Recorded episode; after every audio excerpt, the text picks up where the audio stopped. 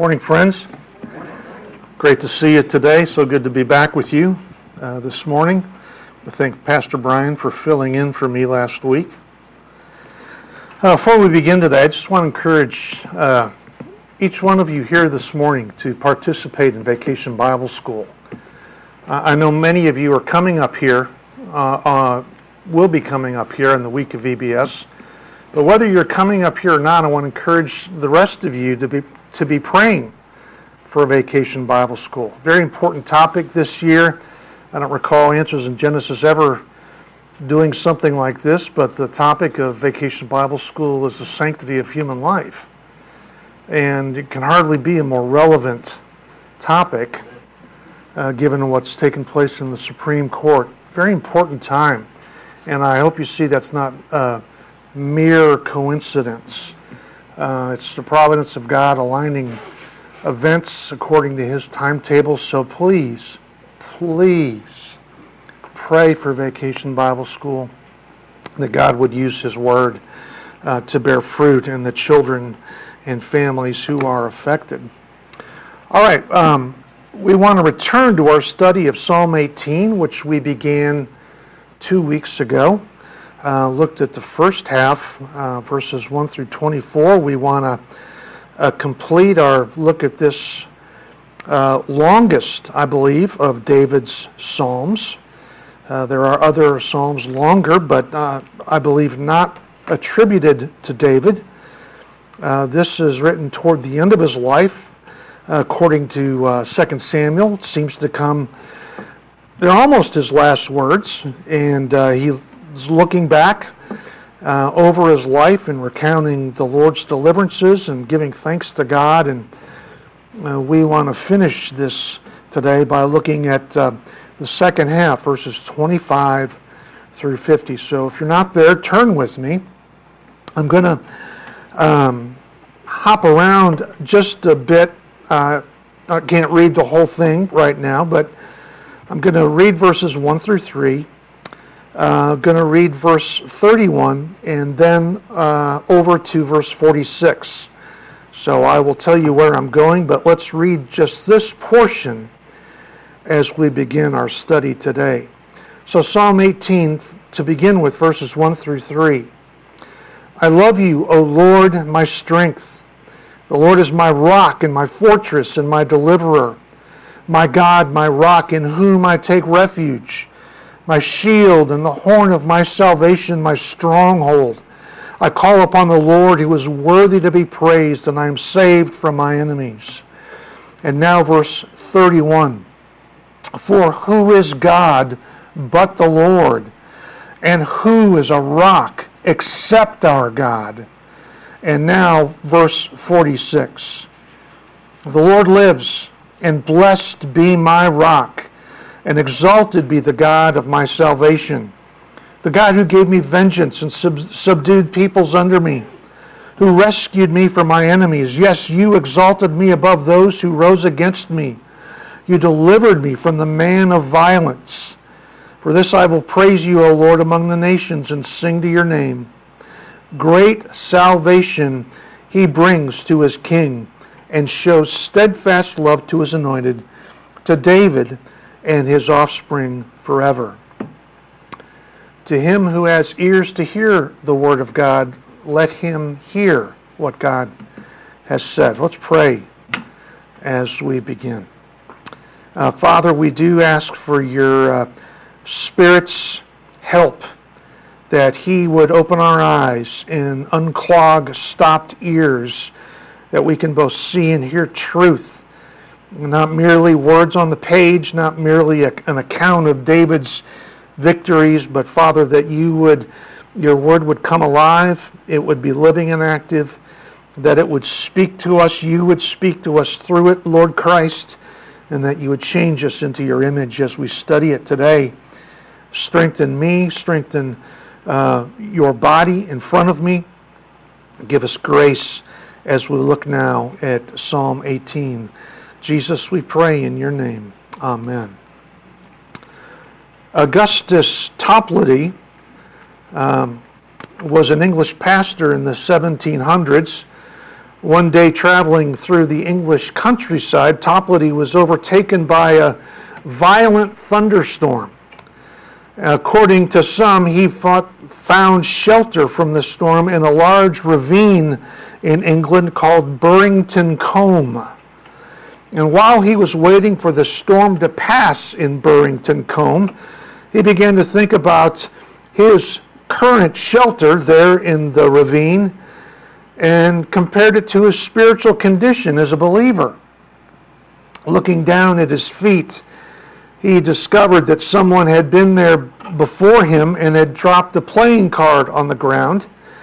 And so Toplady bent down, picked it up, and jotted down these words, waiting for the storm to pass Rock of ages, cleft for me. Let me hide myself in thee. Let the water and the blood from thy riven side which flowed be of sin the double cure. Cleanse me from its guilt and power.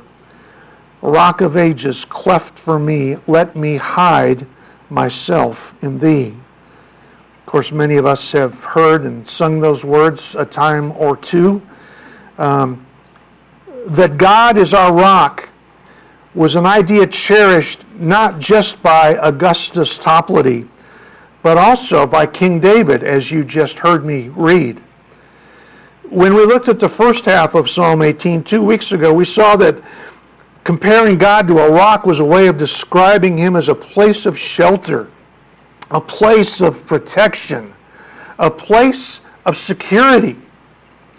Uh, Pastor James Montgomery Boice explains this metaphor saying, This means the Lord is a shelter beside which we can be protected and prosper, a fortress into which we can run and be safe, a firm foundation upon which our shaking feet can stand and upon which we can build. And because God is like a rock, because He is a place of shelter and stability and security. In verse 3 that we read, David says, I call upon the Lord who is worthy to be praised, and I am saved from my enemies. I call upon the Lord who is worthy to be praised. Why exactly is the Lord worthy to be praised? What reasons do we see in Psalm 18? Why should we praise the Lord our, our rock? This is uh, the question we be, began to answer two Sundays ago. Uh, in the first three parts of Psalm 18, you see them there in the back of your bulletin. To begin with, we saw uh, his delight in the Lord in verses 1 through 3, his delight in the rock, and comparing the Lord to a, a massive boulder or a rocky crag David praised the Lord who had protected him uh, and strengthened him throughout his whole life. And then David went on to describe oh, there's the rock, by the way. Uh, Giant Rock is it's called. Great name, isn't it? This is in California somewhere. And uh, you can see the two little people standing beneath uh, the rock shade here on the left side. Uh, so this was David's delight and described the Lord in terms like these. Uh, then David described his deliverance, and he recounted the ways God had rescued him uh, through supernatural intervention. Very, very graphic terms. Uh, uh um, an immense thunderstorm, uh, like a volcano. Uh, and, and he referred back to previous events in the Old Testament and told us God delivered me like this and like this. And then finally, uh, we heard his declaration. David declared why the Lord had rescued him, uh, why the Lord had intervened to save him from his enemies. And it's the third one that you see on the screen behind me that he parks on. And uh, talks about at length, it was because of his faithfulness to the Lord. The Lord had rescued him because of his faithful obedience to God's commands. Well, we want to continue answering the question why is the Lord worthy to be praised? Why should we praise the Lord our rock? And we'll answer it further in the second half of Psalm 18. You note on your bulletin there are three uh, more parts to this psalm. It's those that we want to look at this morning. We're going to see something quite unusual here. I don't recall ever having uh, this present itself uh, in any of the Psalms that we've ever studied together on a Sunday morning. Uh, but some have observed that David, as he goes forward, is actually going backward. And he, in essence, repeats himself. Of course, it's not word for word. He doesn't say the same exact things, but as we move forward into these next three parts, he's going to repeat in different terms and expand on what he said in the first three parts. Except these three parts he's going to take in reverse order. I'll try to present that to you so you can uh, see what I'm talking about. It's, it's essentially a mirror image, uh, a reflection of the first half, this half in more detail perhaps, certainly more personal, uh, and descriptive. For example, in the fourth part of our psalm, uh, David goes on to make further declaration. This is the point uh, we heard last time. The very third, the third point, the very last point, was his declaration. Now, he's going to go on to make further declaration. Uh, he's going to expand on why the Lord delivered him. He said it's because of his obedience before. And David is going to go on to say three things in this additional declaration. Uh, three things. He starts by stating the principle of what underlies his rescue. And it's simply this the Lord rewards those who seek him. Look at verse 25. With the merciful, you show yourself merciful it could say, with the faithful, you show yourself faithful. The word merciful there in verse 25 is based on that very important Old Testament term, hesed. You can say it better when you have a cold. You can say hesed if you want. You don't have to make the H a hard sound. It, it occurs throughout the Old Testament. Aside from the names of God, it is perhaps the most important word in the Old Testament scriptures. Hesed or Hesed, uh, as a Jewish person might say. Uh, it is God's loyal love, His steadfast love, His faithful love, His faithfulness in particular to His covenant. This word merciful is based on that term. To the faithful, you show yourself faithful. To believers who are faithful to your covenant, you in return are faithful to them. He continues, with the blameless, you show yourself blameless. This word blameless uh, is used frequently in the book of Leviticus to describe animal sacrifices. This is the kind of sacrifice Israel was called to present to the Lord. Sacrifices without spot, without defect, blameless. And so David uh, uh, is saying to those uh, who uh, walk with integrity. Uh, of course, they're not perfect, they're not sinless. That's not the point of what he's trying to say. But to those who, whose lives are above reproach, to those whose lives are sound, you treat them in the same manner. You are blameless toward them. And then note the last phrase. This is in verse 26. With the purified, you show yourself pure. With those who have pure lives from keeping your commands. You, in turn, react uh, or, treat them in purity. You, uh, you treat them righteously. But then now, look at the next phrase. Here's the contrast.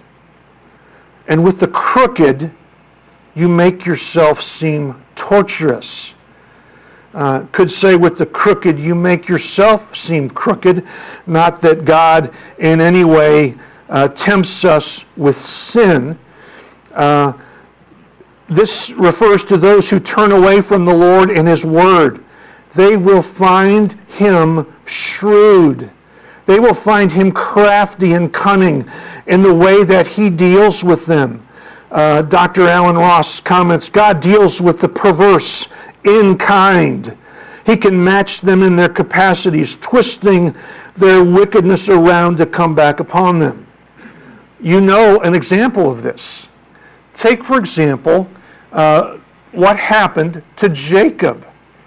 Uh, remember that the name Jacob means one who grabs the heel, or supplanter, or usurper.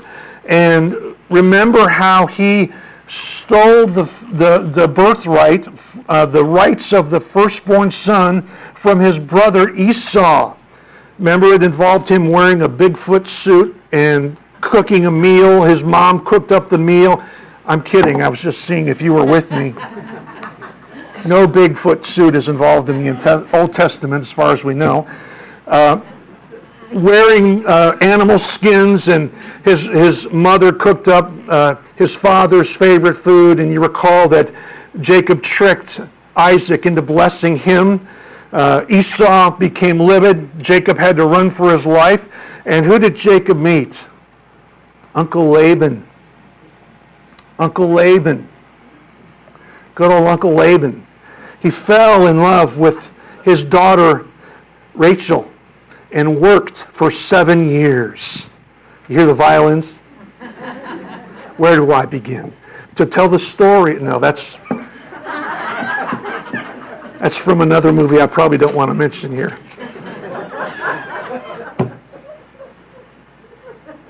And Laban, on Jacob's wedding night, what's he do?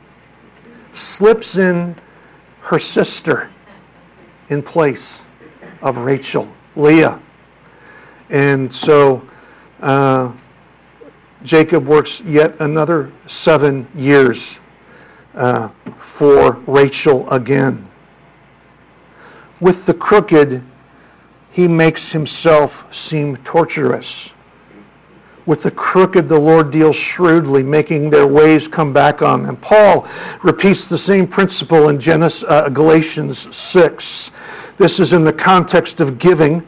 So the main application is how you spend your money, but it applies beyond that. And Paul writes, Do not be deceived. God is not mocked. So here's the idea uh, someone who is, uh, decides not to follow the Lord, and, and maybe that's you, and, and you think, well, you know, uh, he won't see.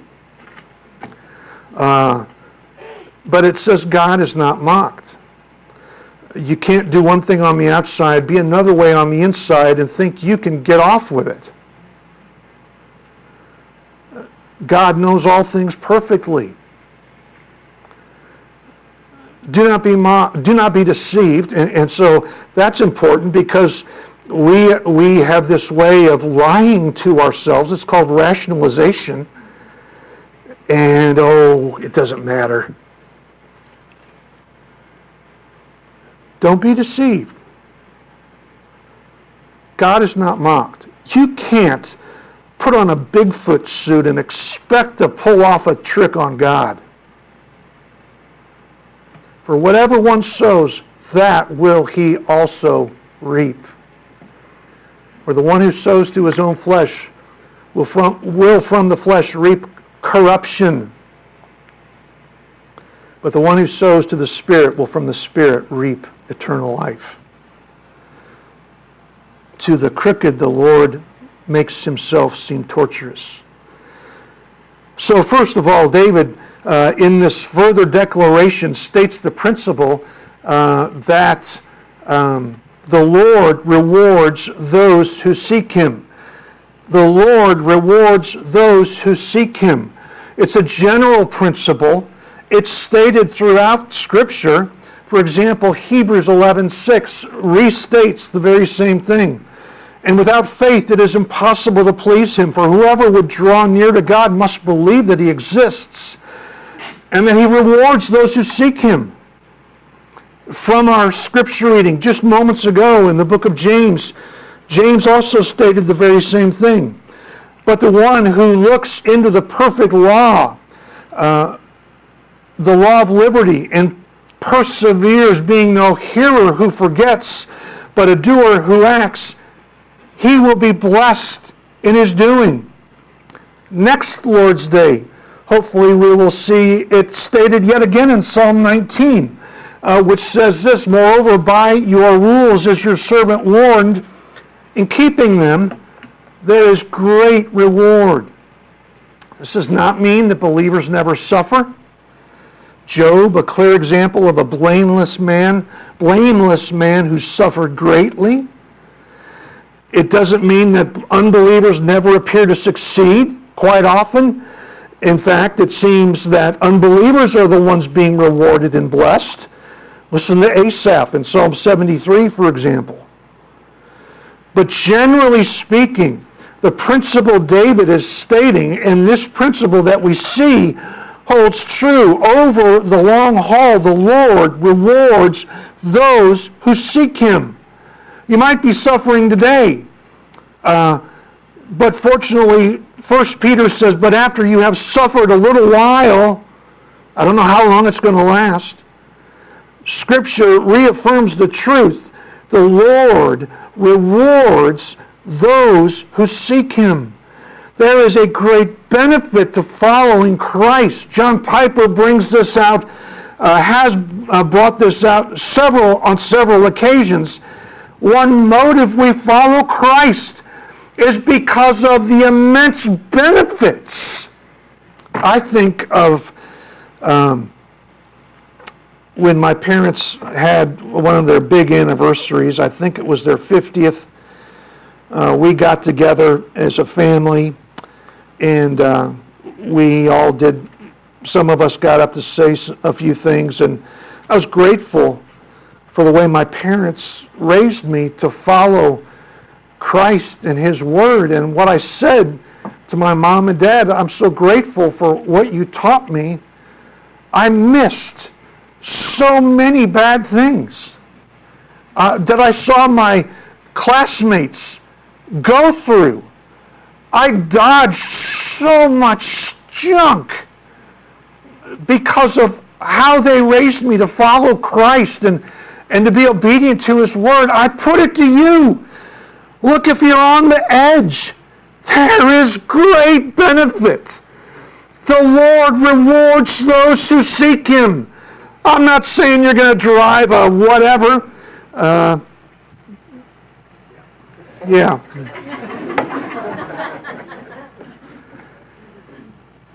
But this general principle, generally speaking, is always true according to Scripture. In keeping them, there is great reward.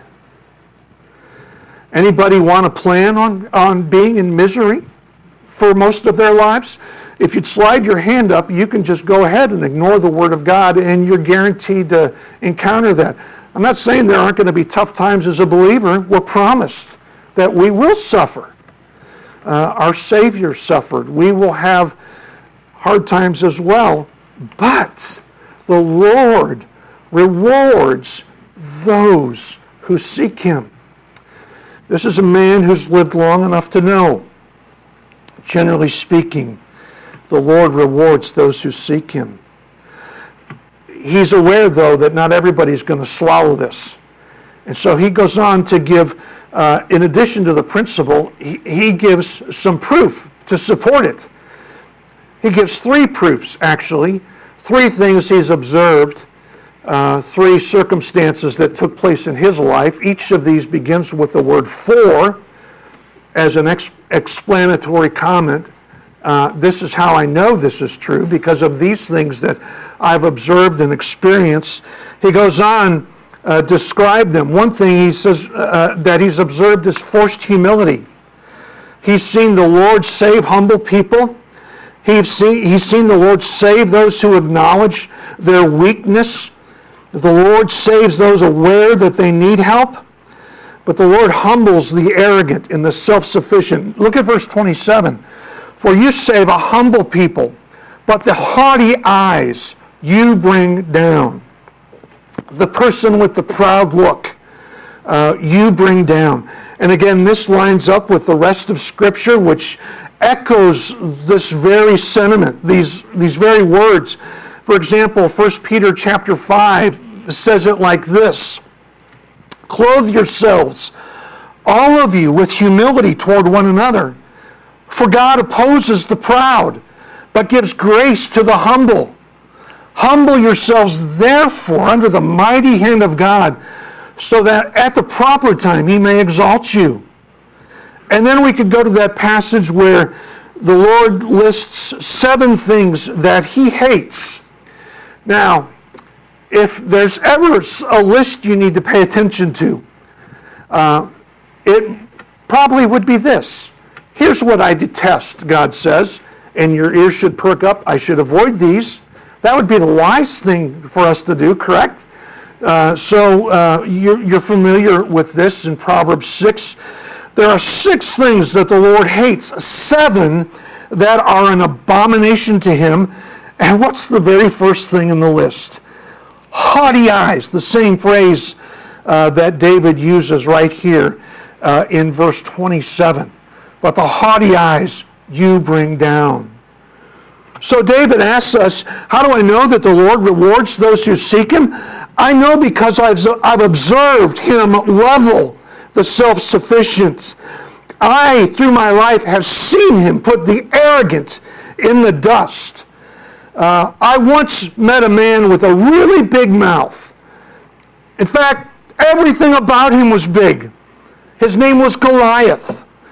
And I hurled a stone at him uh, with my sling. Goliath took it hard and lost his head. Oh, yeah, Goliath.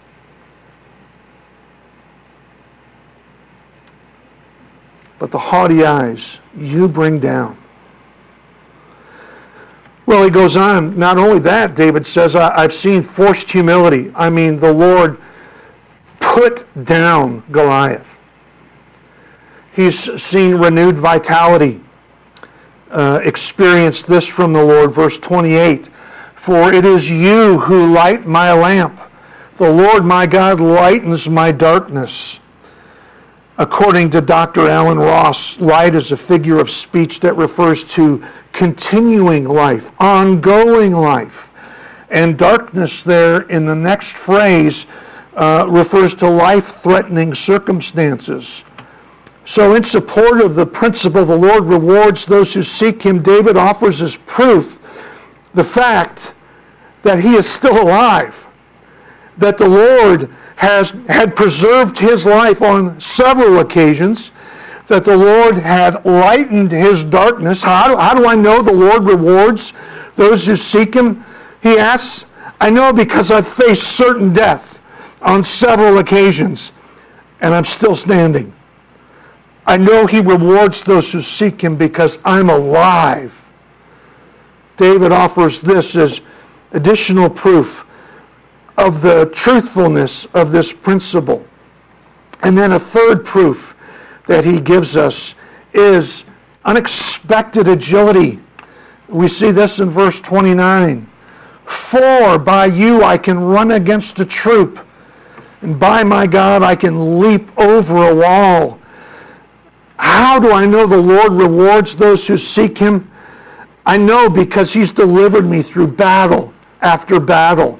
And you can imagine in his career as a soldier, the Lord uh, safely brought David through all kinds of conflict on the battlefield. It, it might have been charging an enemy position, as he seems to say, I can run against the troop, or uh, hurdling a wall at a full run. Uh, leaping over a wall, as he describes here. I know the Lord rewards those who seek him because I've done things in battle that I don't have the ability to do. He gave me unexpected agility. So, in this further declaration, he, he gives us this principle. This is why the Lord rescued me. He rewards those who seek Him. And I've been seeking Him. And here's further proof of that. I've experienced forced humility and renewed vitality and unexpected agility. Things I couldn't do, I was doing. This is why the Lord delivered me. Then he goes even further, and this is kind of a summary of, of this whole declaration. He goes on to describe the perfect. He says, The Lord's way is perfect, and this comes in verse 30. This God, His way is perfect. It's that word blameless again, flawless, spotless. Uh, I mentioned it's the word used in Leviticus to describe animal sacrifices. David's lived long enough at this point and had enough experience with the Lord at this point, been through enough to conclude that the Lord's way is flawless. The path that leads to life is the perfect one. The Lord, with His infinite wisdom, knows exactly what to bring across our path. There, there's nothing random. The Lord, in His wisdom, knows what to introduce into our lives for His glory and your good. Oh, friend, He's saying this to you. His way is perfect. He knows exactly what will benefit His name, and He knows exactly what will produce your good. In His wisdom, He knows just how much you are able to bear. In fact, He assures us in the New Testament no temptation or test, you could say, uh, the word is peirasmos, temptation or test. No temptation has overtaken you that is not common to man. There's a sermon right there in that phrase. Oh boy. you know, you think you're, well, I'm the only one this has ever happened to. You know, in, in our human stupidity, we hear that lie from the Satan. Oh, Bubba. You're the only one with this problem. And, you know, it's just so funny and comforting. No temptation has overtaken you that is not common to man. God is faithful. He will not let you be tempted, tested beyond your ability. Uh, but with the temptation, I'm tempted to throw this.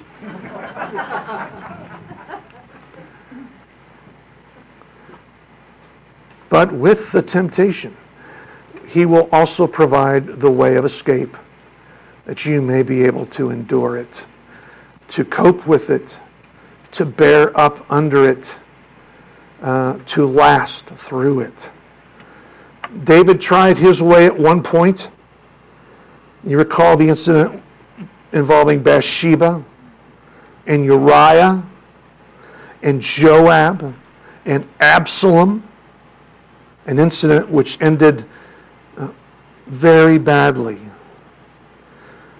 So he can say with some confidence and with a ring of authority to it, this God, his way is perfect. I'm telling you, I've lived it. His way is flawless. Well, he goes on to say in verse uh, 30, uh, he goes on to say, the word of the Lord proves true. Uh, it refers to uh, purifying metal uh, to determine its true character. Uh, you test gold to determine the genuineness of it. Silver, the word of the Lord has been through the fire of experience and it, it has proven itself to be uh, accurate and reliable and dependable. You can count on this. Uh, God's word has gone through the fires of affliction in the lives of his followers, and it has come out of the fire proven trustworthy. Uh, the word of God proves true time after time after time, and, and especially in this particular sense. He is a shield for all those who take refuge in him. All those who seek shelter and protection in their God will find it. That doesn't mean it goes away like that. Uh, it doesn't mean you'll be shielded from all suffering. The word, after all, Hebrews 12 assures us that the Lord disciplines those he loves. Yet we can take refuge in him during those times and find him to be a shield for us. David describes here in this further declaration uh, that the Lord, oh, his way is flawless. It is the path that leads to life. Take this one because it's perfect. Listen to Charles Spurgeon. Far past all fault and error are God's dealings with his people. Every way of God is complete in itself, and all his ways put together are matchless in harmony and goodness. David had tried it, thousands have tried it, we have tried it, and it has never failed. This is his further declaration uh, he declared that the Lord had delivered him because his way was blameless. And now, in this further declaration, he goes on to explain why that happened. Well, there's a, uh, another part. Of course, this, is ma- this matches the second part. Now, David goes on to describe his further deliverance. Again, retracing his steps, uh, not just a repeat of what he's described. Actually, he's using language quite different. Uh, back up in verses 4 through 19, you recall it was uh, language describing the, the, the majesty and, and the t- transcendence of God and powerful thunderstorms. And, and like the parting of the Red Sea, He created a path for me. This is extremely personal, very present and down to earth. And here, as he mentions this further deliverance, David says three things. First, he says that through the Lord, he was completely equipped. Completely equipped. Uh, David describes the Lord's deliverance in terms of a, a soldier's gear. Look at this. He begins, first of all, stating the supremacy of God over all things verse 31 For who is God but the Lord? And who is a rock except our God? The God who equipped me with strength. Uh, that word equipped could literally say uh, the God who girded me about, the God who belted me around. Uh, in other words, God gave me a belt of strength first at his waist. He moves to his uh, feet. In verse 33, he made my feet like the feet of a deer and set me secure on the heights. Um, Paul mentions the way our feet are equipped also with shoes of readiness in Ephesians 6:15 and as shoes for your feet having put on the readiness given by the gospel of peace. Paul had in mind the uh, hobnailed sandals worn by the Roman legionary to give them sure footing. Now, I'm not saying David had sandals like this. Most likely not. This is centuries after David lived. But in a way similar to a Roman soldier, David says the Lord made him sure footed on the heights of the Judean wilderness as he fled from Saul and as he pursued his enemies. He moves from his feet to his upper body in verse 34. He trains my hands for war so that my arms can bend a bow of bronze. This is likely a bronze reinforced bow. It is a this is the heavy gear he's pulled out, the heavy equipment. And God strengthened David and gave him the ability to use heavy weapons like this. Uh, then David talks about the Lord's sustaining grace in verse 35. You've given me the shield of your salvation and your right hand supported me, and your gentleness or your gracious way of dealing with me made me great. Uh, you have sustained me in battle with your grace. Your right hand, your power has supported me. And then he moves back down to his, uh, actually his ankles in verse 36. You gave a wide place for my steps under me, and my feet did not slip. That f- word feet could be, again, more literally, ankles. My ankles did not turn. Uh, I didn't turn an ankle uh, chasing or running from my enemies. You can imagine, well, I hope you can imagine, I'm calling you to imagine how easy it would have been for David to turn an ankle in the Judean wilderness. That's the Judean wilderness. Look, I've had better shoes than David, and I've turned an ankle in my backyard. This is the real deal here. God strengthened him. You see how personal this is? We're talking about the things right next to his body. God strengthened me throughout this mountainous region as he ran from Saul and, and hid in caves. The Lord strengthened me eh, from head to toe almost. No helmet uh, we see here as, as Paul describes. Well, guess what? The Lord promises to equip you and me just as thoroughly. Just as thoroughly. And, you know, you might be thinking this morning, I, I you know, I don't know how I'm going to do this. I am at a loss. I don't know what I'm going to do. You know what? He's going to give you the equipment. By his gracious and dwelling spirit, he's going to give you He's going to give you what you need.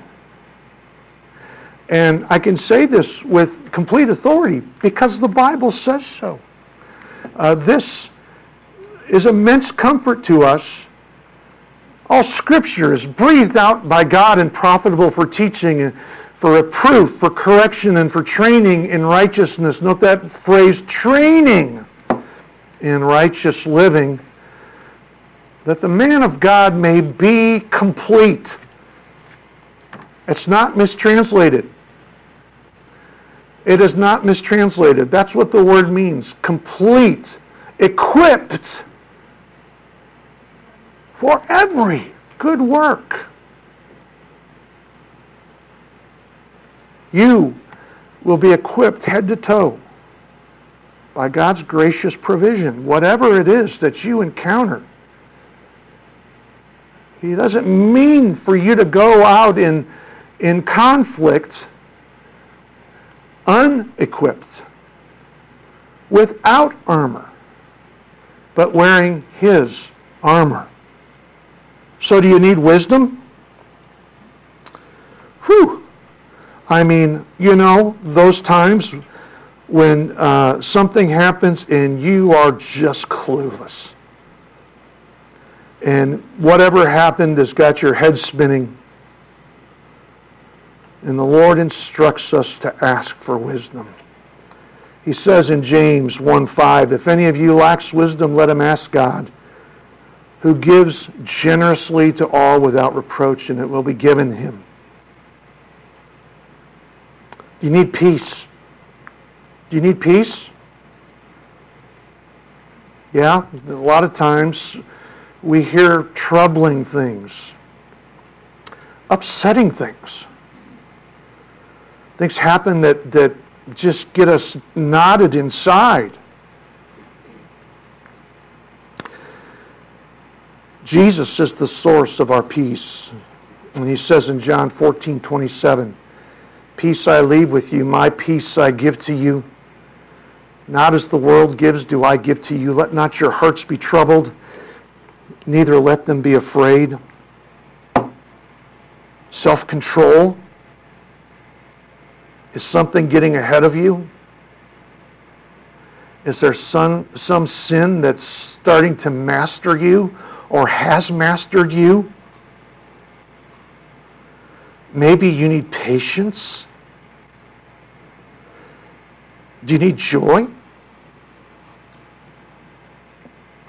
And so all these are supplied by the, the Spirit who indwells us if we know Christ.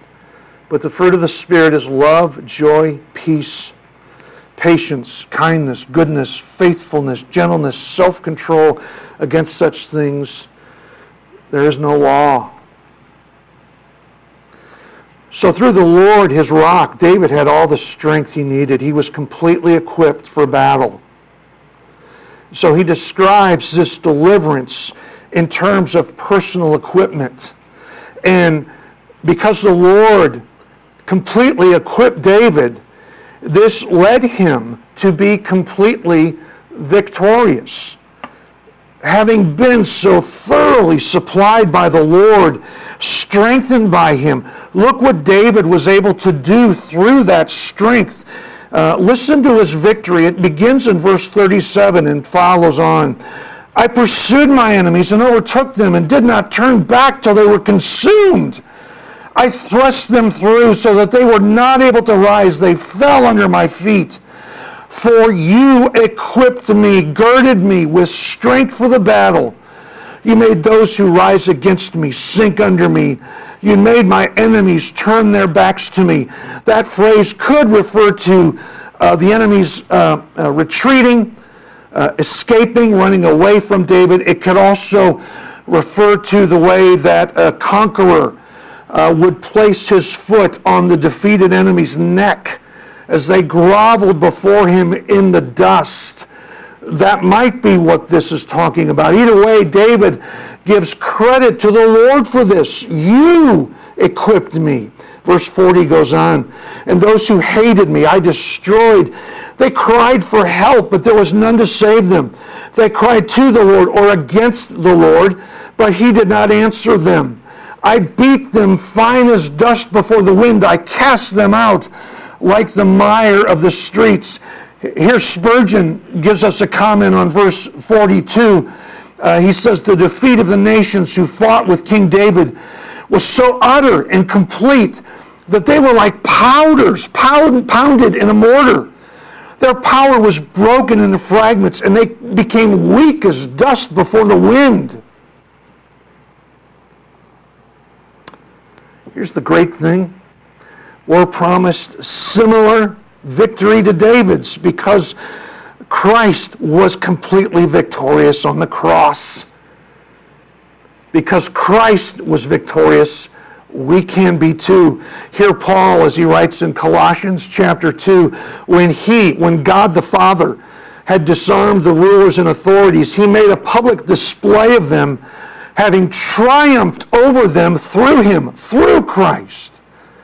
And because of Christ's triumph, James says, Submit yourselves, therefore, to God, resist the devil, and he will flee from you. Whoa, that sounds a lot like you made my enemies turn their backs to me. And John says, I write to you, young men, because you are strong spiritually, and the Word of God abides in you, and you have overcome the evil one. And even further, Paul says in uh, Romans 16, think how similar this language is. The God of peace will soon crush Satan under your feet. Is that encouraging? Oh, I suppose. Well, having been equipped by the Lord, David goes on to say here in this second thing that the Lord made him, no mistake about it. He gives credit where credit is due. The Lord made him victorious. The Lord made him completely victorious over enemies as, as long as he pursued the Lord. Remember, the Lord rewards those who seek him. Well, these two led to a third thing, and that resulted in his, uh, uh, the nations uh, people being completely submissive to David's authority, completely surrendering to him as, as the king, God's representative on earth. Uh, we see this submission in verse 43. Look at your Bible. You delivered me from strife with the people. It could say, You delivered me from strife with the tribes. Uh, pro- probably talking about civil unrest inside the nation. Spurgeon uh, agrees with this, saying that it was deliverance from civil war inside Israel. But it, it, it spilled over outside the borders. He says, Next, you made me the head of the nations. People whom I had not known served me. Foreign powers outside Israel. And listen to their submission to David. In verse 44, as soon as they heard of me, they obeyed me. Foreigners came cringing to me. Foreigners lost heart and came trembling out of their fortresses because David had been so completely equipped by the Lord uh, uh, and because he had been so completely victorious, the surrounding nations become completely submissive. They melt away. We will see this literally fulfilled through one of David's descendants. And we will see this again the, the, the nations melt away at the return of Christ. Every knee shall bow. This is the promised, uh, the promise that um, the Lord makes to the, the Father makes to the Son in Psalm 2. Uh, he says, Ask of me, and I will make the nations your heritage. Um, and the ends of the earth your possession. You shall break them with a rod of iron and dash them in pieces like a potter's vessel. Words used again in the book of Revelation at the return of Christ. When Jesus returns in his glorious majesty on that day, we will see this fulfilled again. Uh, the nations submissive to his authority. Well, we're we're uh, in the final stretch now. Okay, so we've seen a further declaration. This matches part three. We've seen a further deliverance described. This matches part two. And now we need to come back full circle to the part that matches the first part of Psalm uh, uh, 18. And David began with praise, and now he's come full circle, and he would go back to it at the very end. We see further delight. David again returns uh, to the subject he opened with way back in verse 1, uh, 49, 48 verses ago. Um, in this sixth part, he praises the rock yet further. And he praises him, we see, for three reasons. First, because he's the living God. Verse 46 says, The Lord lives, and blessed be my rock and exalted be the God of my salvation. Oh, and this is, this is echoed by the prophets, uh, by other psalm writers, uh, by King Darius. Unlike the gods of the nations, gods who were speechless, gods who are powerless, David says, Yahweh lives. Your God is not just an idea. Your God is not just an abstract. He is real. He lives.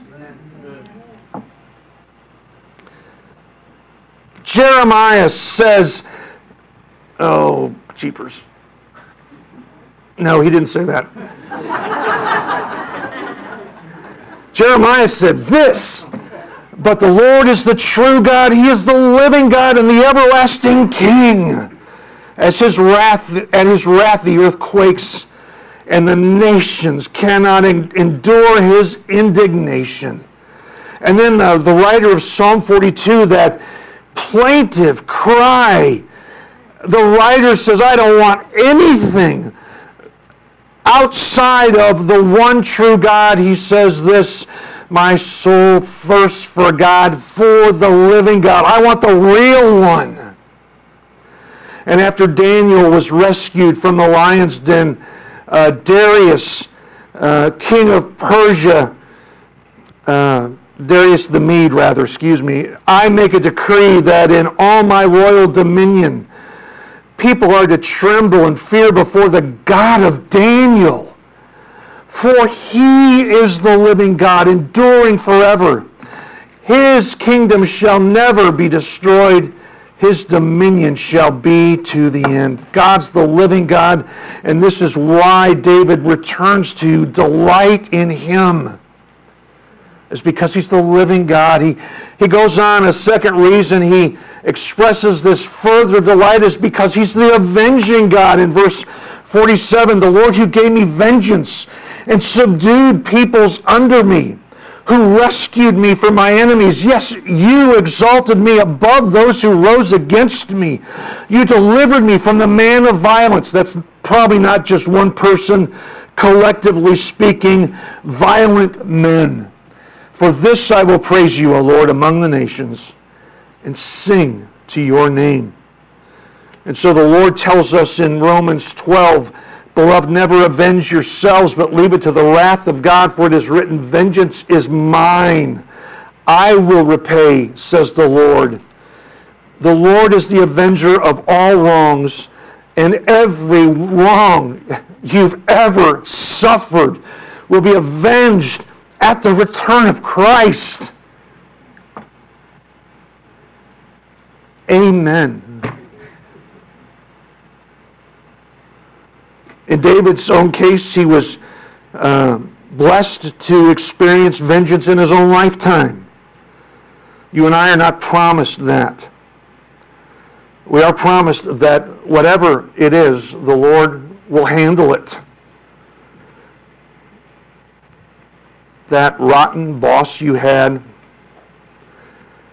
Oh, I, I better not say anything further. You know the wrongs you've experienced from the hands of men. They will be righted. They will be righted. There will be justice. Praise the Lord. There will be justice one day.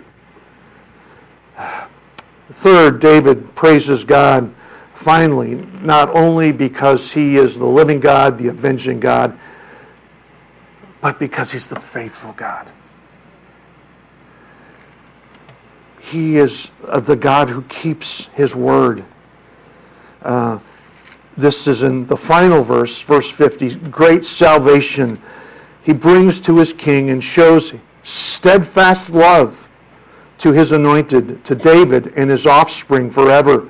And there's that important, important word, steadfast love, hesed or chesed, uh, that term meaning covenant faithfulness, loyal love, steadfast love, loving kindness, according to one version, God's faithful love. He will keep it first to David. He's kept it to David. That's who he, he's referring to by his anointed. He's referring to himself. Shows steadfast, Lord, you've been faithful to me and to his offspring forever.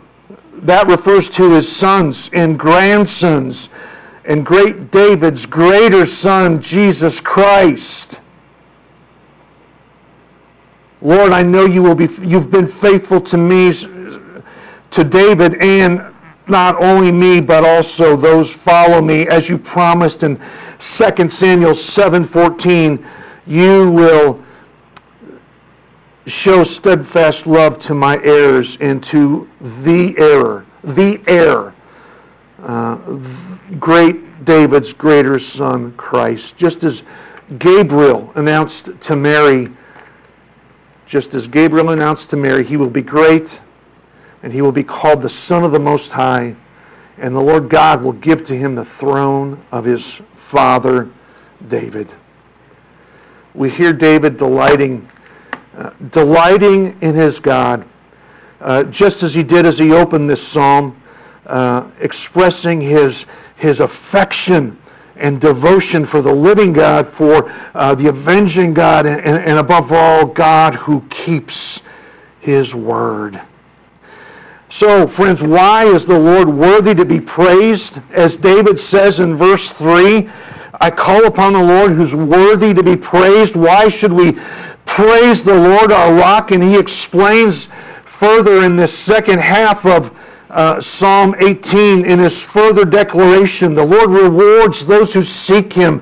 Oh, follow him. Follow the way of life because he rewards those who pursue him in his further deliverance, it's because the Lord so completely equips him for battle, enabling us to conquer sin through Christ.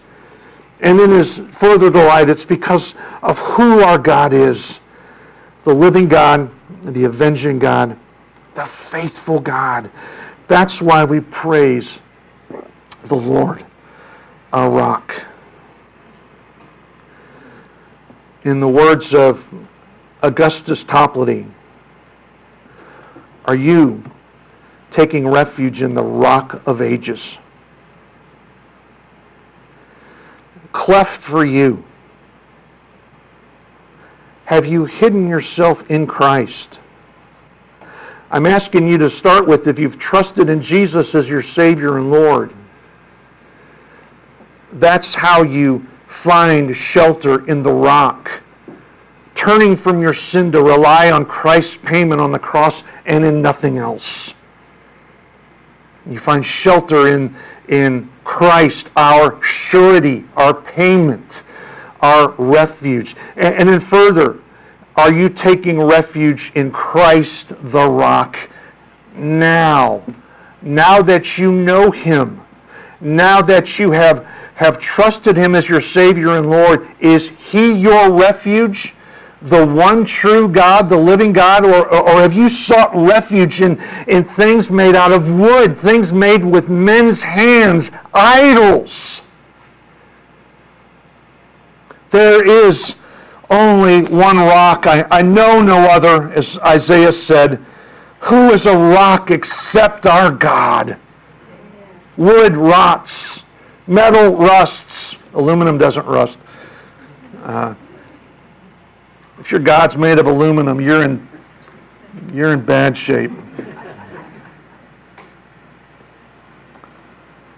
Paul says, I do not want you to be unaware, brothers, that our fathers were all under the cloud, and all passed through the sea, and all were baptized into Moses in the cloud and in the sea. All ate the same spiritual food, and all drank the same spiritual drink. He's talking about Israel.